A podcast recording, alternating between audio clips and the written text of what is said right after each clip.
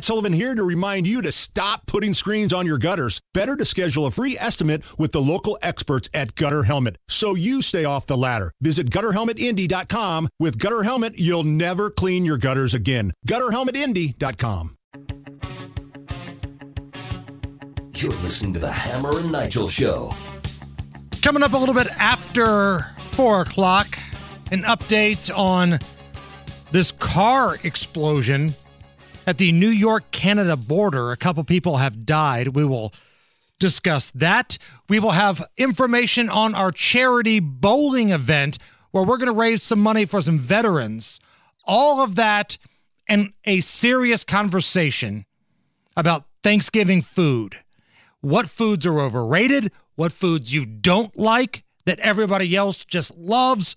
All of that's coming up a little bit after four o'clock. I'm Jason Hammer. Jerry Lopez filling in for Big Nige.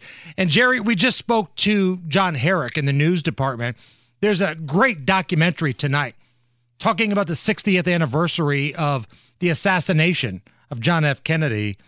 Now, on the heels of that, there's this guy that claims that JFK Jr. and the My Pillow guy, Mike Lindell, are actually the same person. Comedian Jason Selvig, he's interviewing some guy who actually believes that little John John, JFK Jr., and Mike Lindell are the same person. Who is Mike Lindell? Who is? Is John John still alive? We're going to find out the truth. You think that Mike Lindell is John F. Kennedy Jr.?